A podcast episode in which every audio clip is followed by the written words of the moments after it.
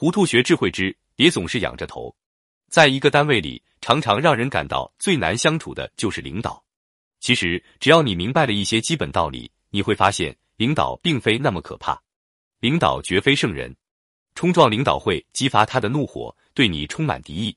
恨人是最可怕的。不要把自己撞在枪口上。与领导谈话，应注意方式、方法、态度和时机问题。你永远是领导的下属，一定要搞明白这一点。成为领导离不开而又绝非亲密无间的助手，你就能把握住身边的机会。千万记着，在领导面前别总是仰着头。人一旦被人恨，往往就会进一步恶化事态，使领导从此对你充满敌意。所以下级一定要注意，不要使自己成为领导仇恨的对象。而冲撞领导最能导致领导的恨，使他对你充满怨恨和怒火。大多数领导喜欢号令于自己的下属，这不但是上下级组织关系的必然要求，也是领导履行职责、达到预定目标的前提保障。领导们一般都会认为自己有权要求下属去做某些事情的。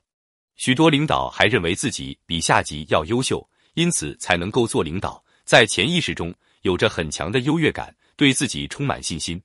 那么，优秀的人发出的指令，下级就应服从，而不是各有主张、各行其事，破坏自己的计划。领导有着很强的尊严感，行使权力、发布命令，使事情向着自己所预想的目标发展，会给他带来这种感觉。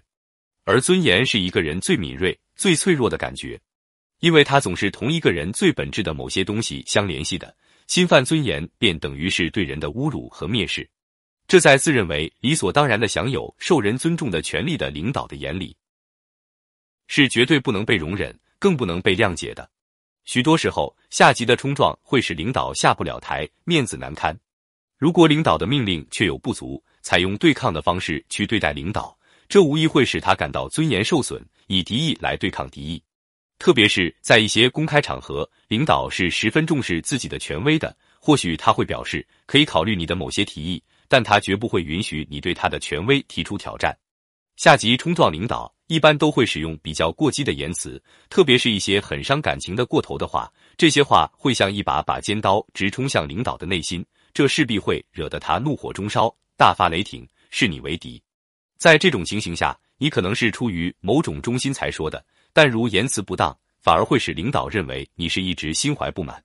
他会想，这家伙隐藏的好深，竟骗过了我。原来他一直对我有成见，一直是三心二意，今天终于暴露出来了。一种算总账的仇恨就会像火焰一样的烧起来，以至于失去冷静的分析。